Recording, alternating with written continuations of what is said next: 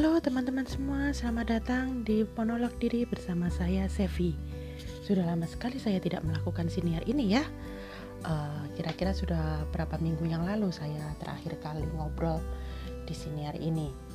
Uh, kali ini saya tidak hanya sebagai nama pribadi, tapi saya juga sebagai perwakilan dari penerbit Cemplok Aksara yang akan ngobrol-ngobrol dengan teman saya di komunitas Dayani Sasana Aksara, yakni uh, Mas Wisnu Mahendra.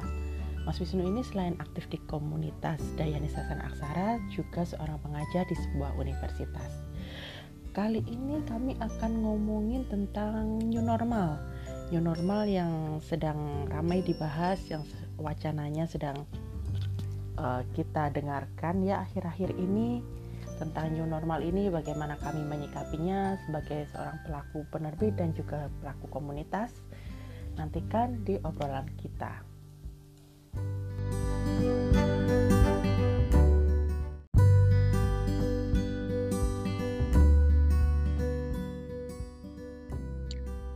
Halo teman-teman, sekarang saya sudah bersama dengan Mas Wisnu yang Halo. saya perkenalkan tadi. Betul betul. Halo Mas. Halo, Kak Sevi. Iya, disapa dulu dong pendengar Sevi. Halo pendengar uh, monolog Diri. dirinya Mbak Sevi di seniornya Mbak Sevi asik senior. Kita pakai istilah baru, bukan istilah baru sih sebenarnya. Iya. Indonesia. Versi KPPI ya. Sesuai dengan KPPI. Gimana gimana nih? Gimana? Itu. Apa kabar Mas Wisnu? Kita ucapkan dulu ya selamat hari raya. Iya. Ke teman-teman ya. Alhamdulillah baik selamat hari raya juga. Ini Malang lagi PSBB mau berakhir ya. Oh, oke. Okay. Tanggal 30 oh, okay. besok kalau nggak salah yang terakhir. 30 bukan 31 ya? Ah, iya, nggak tahu antara 30 atau 31 pokoknya. Oh, tuh. Ini ada kabar baik dari Jogja. Alhamdulillah dua hari berturut-turut Jogja nol kasus. Jogja istimewa memang. Ya. Jadi semoga memang apa uh, konsisten gitu loh. Semoga warga Jogja juga sehat-sehat selalu. ya uh, oke. Okay. hari ini kita ngomong-ngomongin soal uh, new normal. Wacana yang akhir-akhir ini sedang marak ya. Ada banyak ada banyak uh, pendapat tentang new normal ini dan kita akan menambahi pendapat itu. Nimbrung nimbrung nimbrung. Iya istilahnya nimbrung pendapat itu kayak gitu sih. Kemarin juga uh, sempat dapat infografis dari Tempo, Tempo ya Mas Jama sudah baca iya, ya, sempat lihat sempat lihat. Lihat kan ya untuk itu. Nah menurut Mas Wisnu nih apa sih apa ya new normal itu gitu loh? Ini, ini ya sebenarnya agak nggak tahu beresiko ya sepertinya pemerintah Indonesia memperkenalkan new normal ya. Uh, mungkin kesannya jadi sangat negatif atau pesimis karena di saat bersamaan ada cerita sukses lain misalnya uh, Selandia Baru gitu ya sekarang berhasil melawan melawan COVID bahkan nggak ditemukan kasus lagi selang berapa lama ini lima harian lebih itu sudah ada kasus lagi dan perdana menterinya mengatakan bahwa ini satu keberhasilan luar biasa lah buat buat mereka. Nah sementara di Indonesia uh.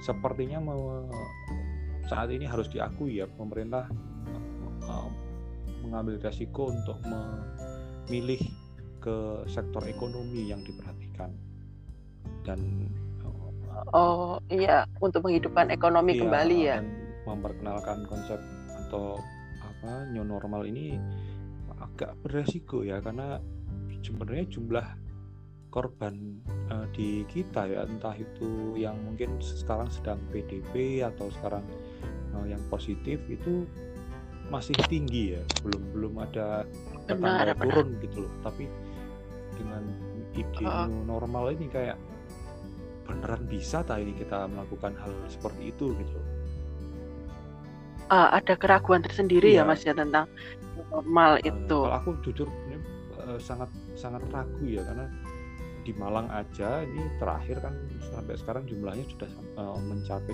34 yang positif. Kemudian PDP-nya kalau nggak salah sekitar 90-an gitu ya. Itu baik yang di rumah sakit ataupun dirawat uh, di rumah ya. Itu menurutku sudah jumlah yang cukup tinggi untuk kota sekecil Malang gitu loh. Benar, benar. Dan ini mau dilakukan uh, secara nasional bahkan kalau nggak salah Pak Jokowi kemarin sama Pak Ridwan Kamil promo gitu ya. Kita akan melakukan tahapan new normal. Wow. Beneran ini. Iya. Iya sih kalau saya mengutip dari Pak Jokowi dari infografi Tempo kemarin ya dia tuh bilang beliau tuh bilang seperti ini kehidupan kita sudah pasti berubah untuk mengatasi resiko wabah ini. Itu keniscayaan. Itulah yang oleh banyak orang disebut sebagai new normal atau tatanan kehidupan baru. Hmm.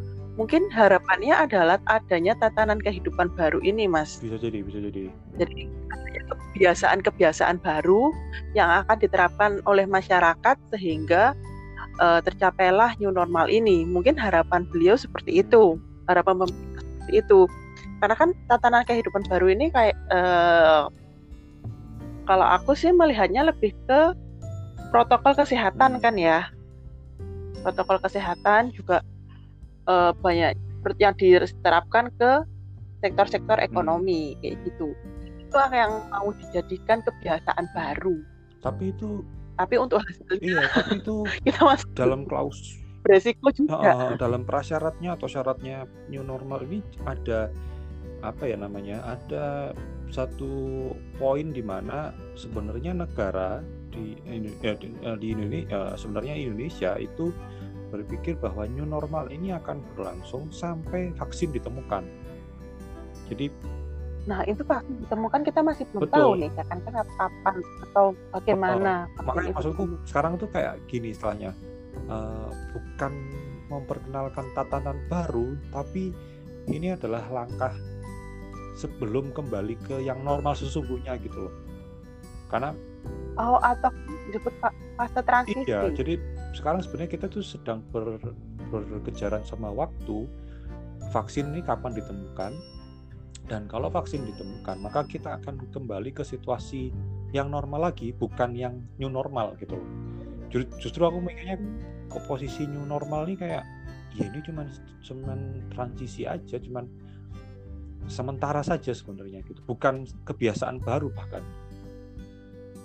Lihat, melihat, melihat apa klaim di belakang bahwa ada uh, sampai kita menemukan uh, kan istilahnya Pak Jokowi bilangnya pandu, sampai uh, berdamai dengan dengan COVID gitu kan uh, sampai benar, benar. akhirnya nanti vaksin ditemukan. Lah kalau vaksin ditemukan berarti kan kita akan kembali ke situasi normal lagi gitu. Oh, oh, oh, oh. ya itu ya. Itu, itu. Uh, uh, iya. Ada ada kemungkinan kebiasaan-kebiasaan yang diciptakan ketika new normal ini tidak lagi dilakukan ketika normal itu kembali. Nah, itu dia maksudku. Jadi kan sebenarnya kita oh. bukan menurutku ya ini jadi bukan melawan uh, apa uh, dengan kebiasaan melawan baru, uh, tapi ya kita hanya men, me, me, apa ya membeli waktu aja supaya sampai akhirnya vaksin itu ditemukan gitu.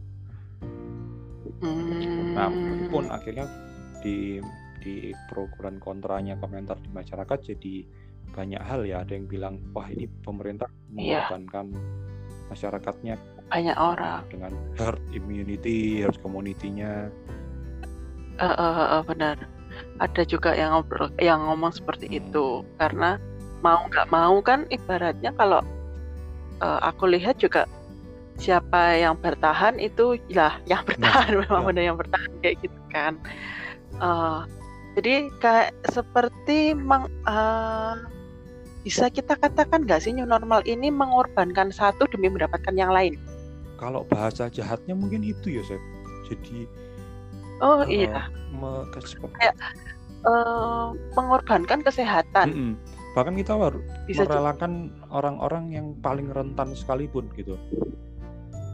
Mm -mm. Jadi kalau misal ada uh, ada yang meninggal, ada yang sakit, mungkin sakit bawaan, ada yang apa, itu sepertinya jadi sekarang jadinya sekarang jadi prajurit paling depan majunya gitu. Kalau memang akhirnya merelakan bikin new normal ini loh.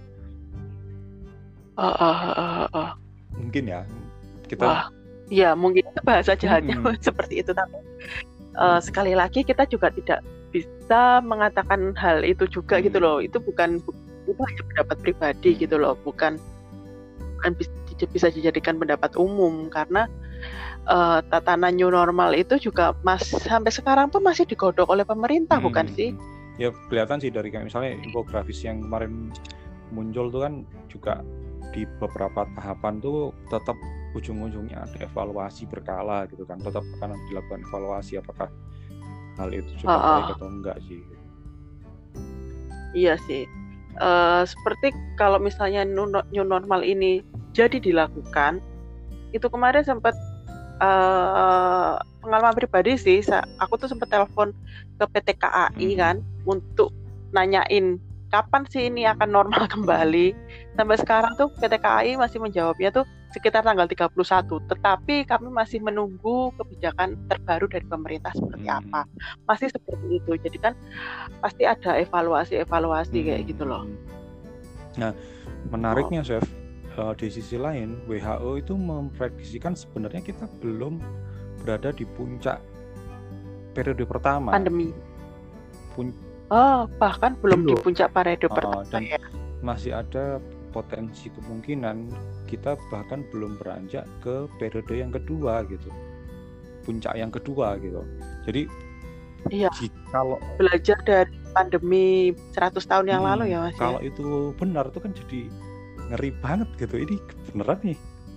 Ini Indonesia memberanikan diri untuk melakukan hal yang di belahan dunia yang lain itu nggak dilakukan loh gitu loh uh, iya, belajar hmm. dari yang uh, pandemi yeah. 100 tahun yang lalu. Bentar. Halo? Terhubung lagi ya.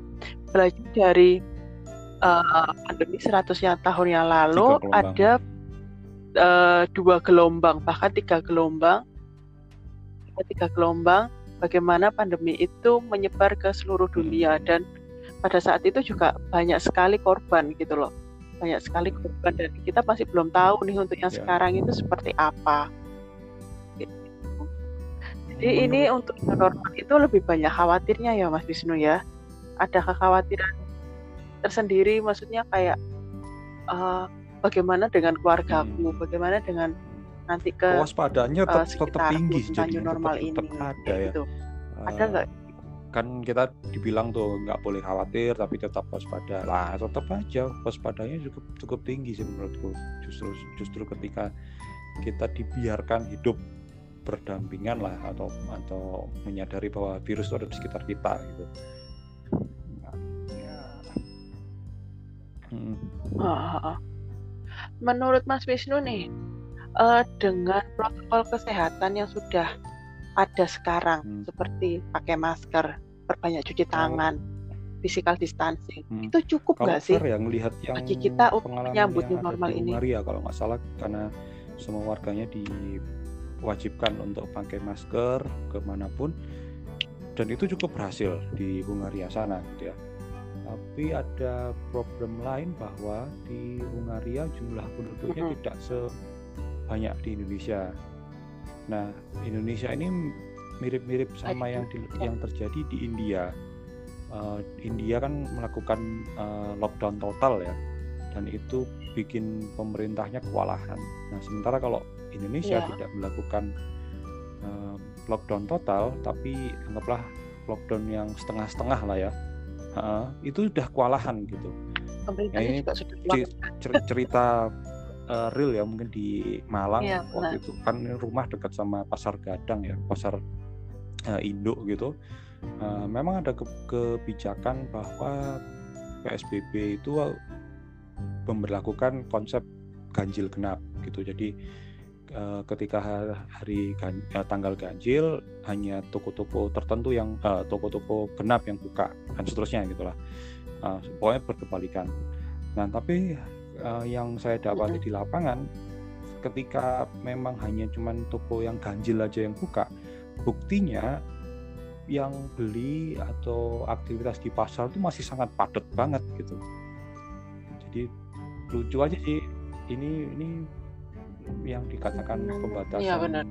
uh, sosial berskala besar kok nggak terasa gitu. Masih Seperti gitu. normal-normal aja Masih gitu. Dan seperti normal-normal berharap saja gitu kan. pada physical distancing di Indonesia kok agak ragu ya. Karena orang Indonesia itu kalau ketemu temen itu seenggaknya salaman.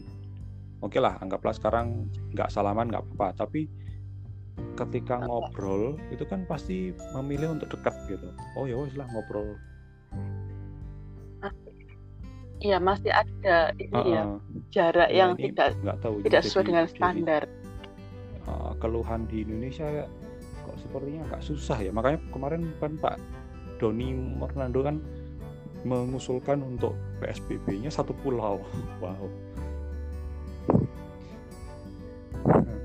Kalau Satu pulau. Padahal juga satu pulau ini juga bermacam-macam. Maksudnya pemerintahannya tuh juga eh, banyak pemerintahan, banyak masyarakat dengan bermacam kate- apa, kategori kayak gitu. Eh, untuk yang Hmm. lokal aja tuh masih perlu Ya, evaluasi itu- itu ulang gitu ya, ya, apalagi eh, satu pulau. tantangan ber- beratnya kita ya. Aduh jadi jadi sebab deg-degan, sebab tambah nggak tahu ya ini sebenarnya intensitas eh, kekhawatiranku pribadi itu belakangan ini tambah naik gitu. Yang awalnya agak turun karena pemerintah sudah punya step-step, sekarang jadi dilepas tuh kayak wow beneran ini. Hmm. Ah ya, iya benar. Apalagi juga eh, ada wacana Hmm. untuk sekolah akan kembali normal di pertengahan Juni. Itu banyak sekali orang tua yang Hmm. was-was. Apalagi anak-anak kan masih susah ya kalau untuk diarahkan Hmm. pakai masker, physical distancing, kayak gitu-gitu kan. Hmm. Anak-anak masih masih kesusahan untuk mengikuti itu. Ya namanya juga anak-anak kayak gitu kan. Terus ada juga Buka. eh, untuk mall-mall Hmm. sudah mulai dibuka di awal awal Juni. Nah, itu juga akan terjadi kekhawatiran meskipun diterapkan protokol kesehatan ya, tetapi rasa Hmm. khawatir itu masih masih tidak bisa menghilang gitu. Ya, Ya, nggak bisa hilang pemandangan yang aja. yang mungkin real ya, Chef.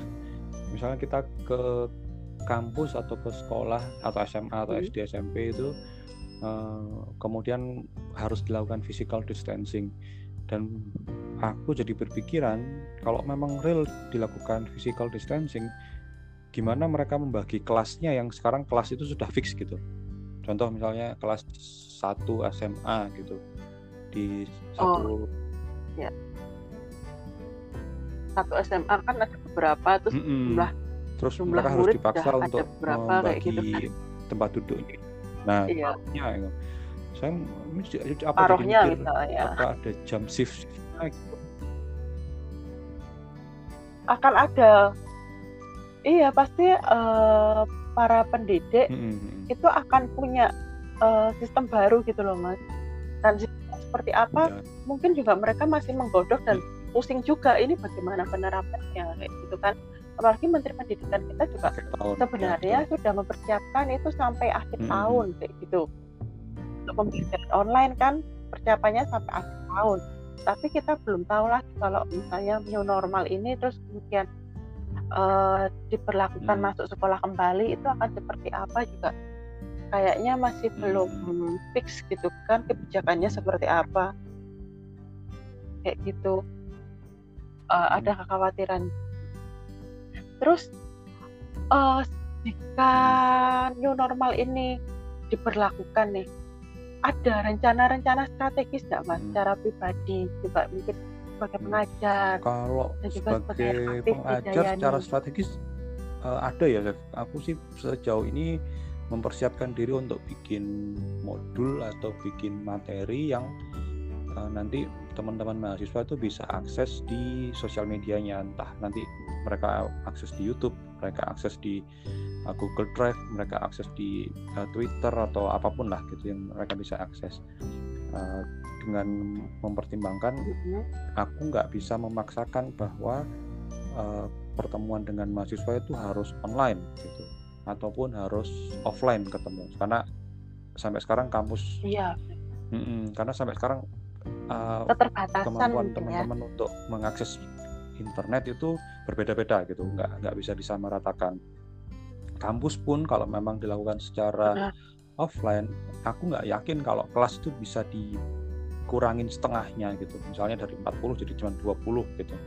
Itu aku nggak yakin gitu. jadi bisa jadi mungkin jam, jam kuliahnya akan berubah total kemungkinan bisa jadi kalau memang dipaksa harus offline gitu itu kalau kalau di ini ya kalau di kampus ya. oh, ya tapi okay. secara pribadi mempersiapkan hal-hal teknis lah ya yang mungkin jadi harus belajar banyak dunia IT, komputer, uh, sosial media itu jadi jadi tuntutan pengajar sekarang lah harus untuk belajar itu gitu. Jadi nggak ada alasan mengajar apalagi yang mungkin senior senior ya dia tetap mengandalkan harus offline harus ketemu uh, di tatap muka itu kayaknya jadi jadi berbahaya gitu buat buat uh, pengajaran terus kalau oh. di Dayani ini ya sebenarnya sampai sekarang itu kami masih mencari bentuk ya, mencari format yang aman tapi juga tetap bisa berkarya gitu ya. E, karena kalau memaksa harus pakai kebiasaan yang dulu e, mengumpulkan orang untuk didatangkan di suatu tempat dan segala macam kayaknya juga masih belum memungkinkan kan lagi aktivitas kebudayaan dalam protokol kesehatan tuh sebisa mungkin tidak dilakukan karena kumpulnya orang banyak dan segala macam. Iya. Uh, itu harus terjadi dilakukan ya mungkin kita ada penyesuaian misalnya masker duduk tempat duduknya harus diberikan uh, jarak dan segala macam. Tapi nggak bayangin itu nanti penontonnya diberi jarak. gimana chef gitu loh. Reaksi lebih kepada reaksi penonton ya mas ya. Biasanya bisa kita apa namanya tangkap reaksinya dengan baik tapi dengan ada jarak-jarak kayak gitu oh, kita oh, jadi kan kesulitan untuk ya. menangkap reaksi penonton penonton untuk menyaksikan pertunjukan atau film lah paling enggak gitu kalau film mungkin medianya bisa berubah ya sekarang bisa di uh, rumah uh. aja gitu tapi kalau nobar iya. di satu tempat uh. terus kemudian mengumpulkan orang itu kan jadi uh, uh, jadi PR juga buat penyelenggara masih gitu. beresiko dan iya nah PR untuk menyediakan protokol kesehatan dengan baik juga nanti masih ada resiko-resiko yang hmm, mungkin akan terjadi yang kita nggak inginkan kan komunitas kayak gitu kan itu kan juga nggak seluas perusahaan nggak seluas uh, instansi-instansi yang mungkin punya dana ya untuk mempersiapkan itu gitu. Nah itu jadi tantangan juga buat kita. Iya benar. Nah, uh, betul. Tapi kalau untuk komunitas masih PR. Nah, nanti semoga ini ya Dayani punya uh, formula lah segera ditemukan uh, formulanya gimana share, supaya tetap ya. ada beberapa komunitas yang tak lihat ya uh -uh. Uh, yang di Jogja atau di Jakarta yang di Malang untuk melakukan siasat terhadap situasi ini tuh unik-unik gitu. Misalnya di Malang itu sempat ada upaya untuk bikin uh, pentas digital gitu. Mereka menggunakan platform YouTube gitu. Itu juga dilakukan teman-teman di Jogja, teman-teman di Jakarta juga. Uh, Tapi jadinya kayak kita ngelihat dokumentasi gitu loh, nggak lihat gitu loh. Oh, oh, oh, nggak lihat. Jadi kan padahal uh, kan live. kita uh, teater misalnya ya, itu kan sensasi untuk menonton secara live itu kan justru yang diutamakan gitu loh.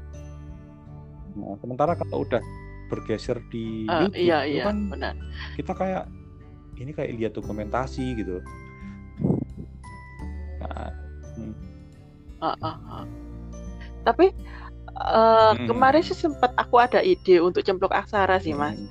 yang kita bisa berkolaborasi hmm. lagi, yaitu bikin sayembara. Sempat ada okay. sempat ada ide untuk bikin saya bara menulis gitu kan jadi uh, kita masih tetap bisa berkarya meskipun hmm. di rumah meskipun ber, jarak berjauhan kayak gitu sempat ada ide Obrol kayak gitu ya, benar -benar. nah nanti kapan-kapan kita hmm. obrolin lagi ini untuk untuk gimana apa hmm. namanya tapi itu uh, forma formulanya oh, lah dalam gitu. diskusi kemarin sama ini ya itu, sama gitu Modi waktu di uh, diskusi lain itu kan juga dia bilang bahwa uh, traffic untuk dunia tulis menulis itu sekarang lagi tinggi gitu karena um, masyarakat sedang di banyak di rumah aktivitasnya turun paling enggak ide untuk kemudian punya inspirasi menulis jadi lebih tinggi gitu. Itu itu itu poin plus sih sebenarnya yang bisa jadi uh, uh, uh. mungkin bisa poin plusnya iya. Uh, uh. jadi kayaknya kalau kalau mungkin nanti bisa menulis menulis masih gitu visible lah untuk dilakukan. Bisa Iya, tapi untuk yang Wah. seni apa namanya pertunjukan ini masih Ya repot. Itu kemarin oh ya, setelah gitu kemarin Mahesa kan bikin ah, filmnya kan diputar ini ya pakai Google Meet ya. Itu aku itu proposan baru sih. Jadi uh, penyelenggaranya bikin open call, uh, bikin bikin pendaftaran, siapa yang mau ikut nonton dipersilakan dan nontonnya via Google Meet gitu. Itu oh ide menarik sih gitu. Cuman kan ya. Uh, meskipun nonton via uh, gitu, aneh gitu loh. Tetap aja kayak uh, uh, tetap aja kayak melihat dokumentasi uh, kayak gitu. Ya malah ya jadi masih ya nanti bisa dipikirkan uh, lagi lah gimana rencana rencananya seperti itu. Iya iya. Terus ini mas yang terakhir tapi bukan yang terakhir. Wow. harapan untuk new normal ada ada harapan-harapan nggak? Maksudnya meskipun tadi kan mm-hmm. kita ngomongin soal kekhawatiran kita kan kekhawatiran kita tentang new normal ya apa tapi harapan ada sih kalau harapan? uh, dalam situasi yang jujur ya uh, harapannya adalah nggak ada peningkatan korban lagi dan secara uh, keseluruhan secara nasional bisa jadi kita memang berhasil menangani kasus ini ya dengan mungkin ditemukannya uh, obat atau ditemukannya uh, vaksin gitu. Berharap, berharap itu kalau memang betul-betul new normal ini dilakukan dan harapan uh, real lainnya adalah new normal ini bukanlah hasil akhir gitu, tapi hasil akhirnya adalah kita kembali ke situasi yang semula yang dulu sebelum pandemi terjadi gitu. Itu harapan realistis dan jujur ya, ya. dua itu deh kayaknya. Oh hmm. iya sih juga aku menambahkan nih untuk ah, iya, harapannya iya, juga. semoga masyarakat lebih patuh lagi. Uh, semoga masyarakat lebih patuh lagi sehingga kita tuh akan segera gitu loh segera untuk benar-benar kembali ke keadaan normal di mana kita bisa beraktivitas dengan hmm. bebas dan ya, paling apa enggak, namanya ya, menyenangkan ya, kalau memang gitu. benar-benar memang ada vaksin ya seenggaknya uh, kita punya imun yang baik jadi ketika mau beraktivitas semoga tidak terjadi situasi mm-hmm. puncak kedua lah atau apa itu tapi cukup sudah gitu di sini dan kita bisa lanjut hidup seperti biasa lagi gitu bisa ketemu orang seperti biasa gitu uh-uh.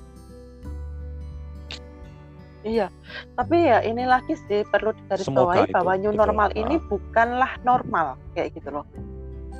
New normal ini bukanlah normal dan masyarakat tuh gak harus tetap berpendap berpandangan hmm, bahwa hmm. kita tuh masih dalam betul, pandemi, dalam hmm. masa pandemi sehingga kita tidak lengah kayak gitu loh meskipun nanti ada new, no, new normal ini diterapkan tetapi harapannya kita tidak lengah sehingga menim, sehingga hmm. menimbulkan apa hmm. penderita yang lebih banyak. Jangan sampai seperti itu kayak gitu loh. Hmm. tetap waspada di dalam new normal ini kayak gitu. Karena uh, Iya, ya supaya betul. segera juga berakhir lah, aja.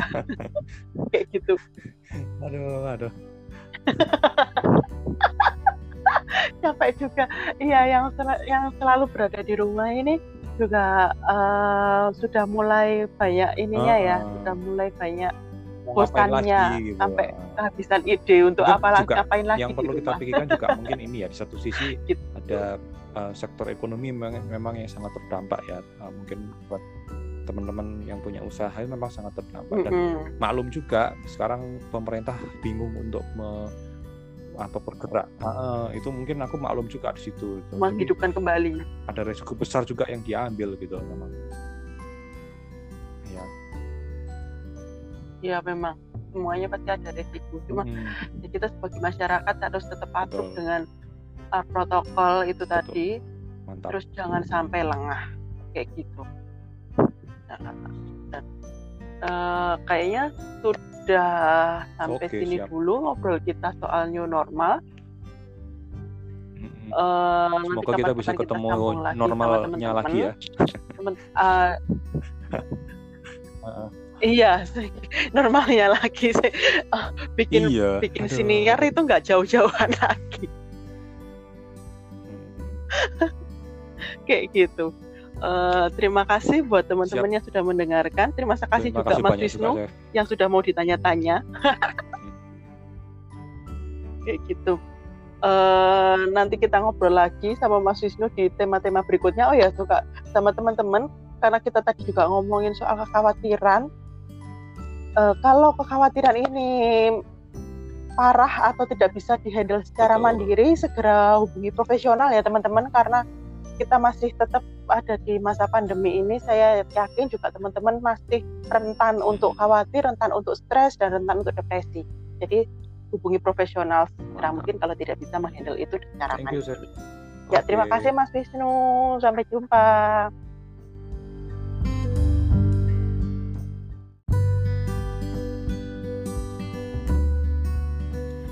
Uh, ya begitulah obrolan saya dengan Mas Wisnu. Uh, semoga bermanfaat buat teman-teman. Juga tetap saya ingatkan ke teman-teman untuk yang khawatir, yang stres dan yang mengalami gejala depresi segera hubungi profesional karena kita masih dalam masa pandemi dan belum masuk ke fase normal yang sepenuhnya. Terima kasih telah mendengarkan. Sampai jumpa.